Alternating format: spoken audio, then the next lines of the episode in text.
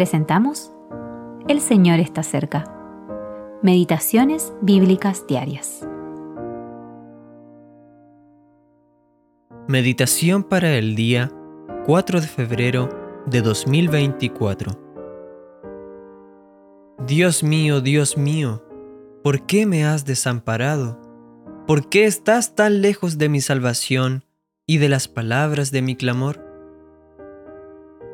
Salmo 22, versículo 1. Reflexiones sobre el Salmo 22, primera parte. Cuando el Señor Jesús se dirigía a Dios, solía hacerlo como Padre o Padre mío, mostrando así la intimidad de esta relación. A veces, esta expresión enfatiza la relación eterna entre el Padre y el Hijo, muy a menudo indica la dependencia del Hijo en Dios Padre. Cuando el Señor Jesús dice Dios mío, entonces enfatiza su relación con Dios como hombre, y como tal lo honró, mientras que todos los hombres lo han deshonrado. Por eso se abrieron los cielos sobre él y se oyó la voz del Padre que decía, Este es mi Hijo amado, en quien tengo complacencia. Mateo capítulo 13, versículo 17. Qué difícil debe haber sido para Jesús, después de tres años de servicio público y fidelidad a Dios, ser desamparado por Dios durante esas tres horas de tinieblas en la cruz. La noche anterior, él estuvo orando en el jardín de Getsemaní.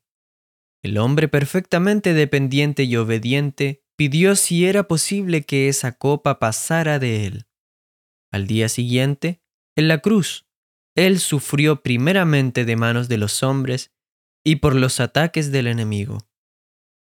Sin embargo, lo que aterró su alma en Getsemaní vino después, el horror de las tres horas de tinieblas, cuando el Santo de Dios fue desamparado por su propio Dios.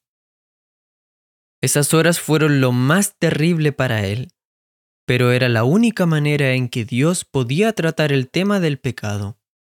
Allí fue hecho pecado, segunda a los Corintios capítulo 5 versículo 21, y se convirtió en el sacrificio por el pecado, nuestro sustituto.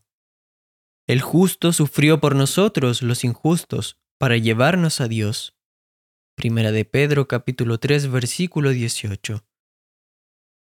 Dios se ocupó de la raíz del mal, el pecado, nuestra naturaleza pecaminosa, y juzgó a Cristo por nosotros. El Señor Jesús también confesó como suyos todos los actos pecaminosos que hemos cometido y soportó el castigo que ellos merecían. Los hechos, las palabras y los pensamientos de Cristo fueron siempre agradables a Dios.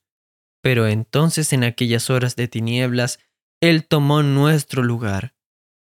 Aquel que no conoció pecado, por nosotros, fue hecho pecado. Alfred E.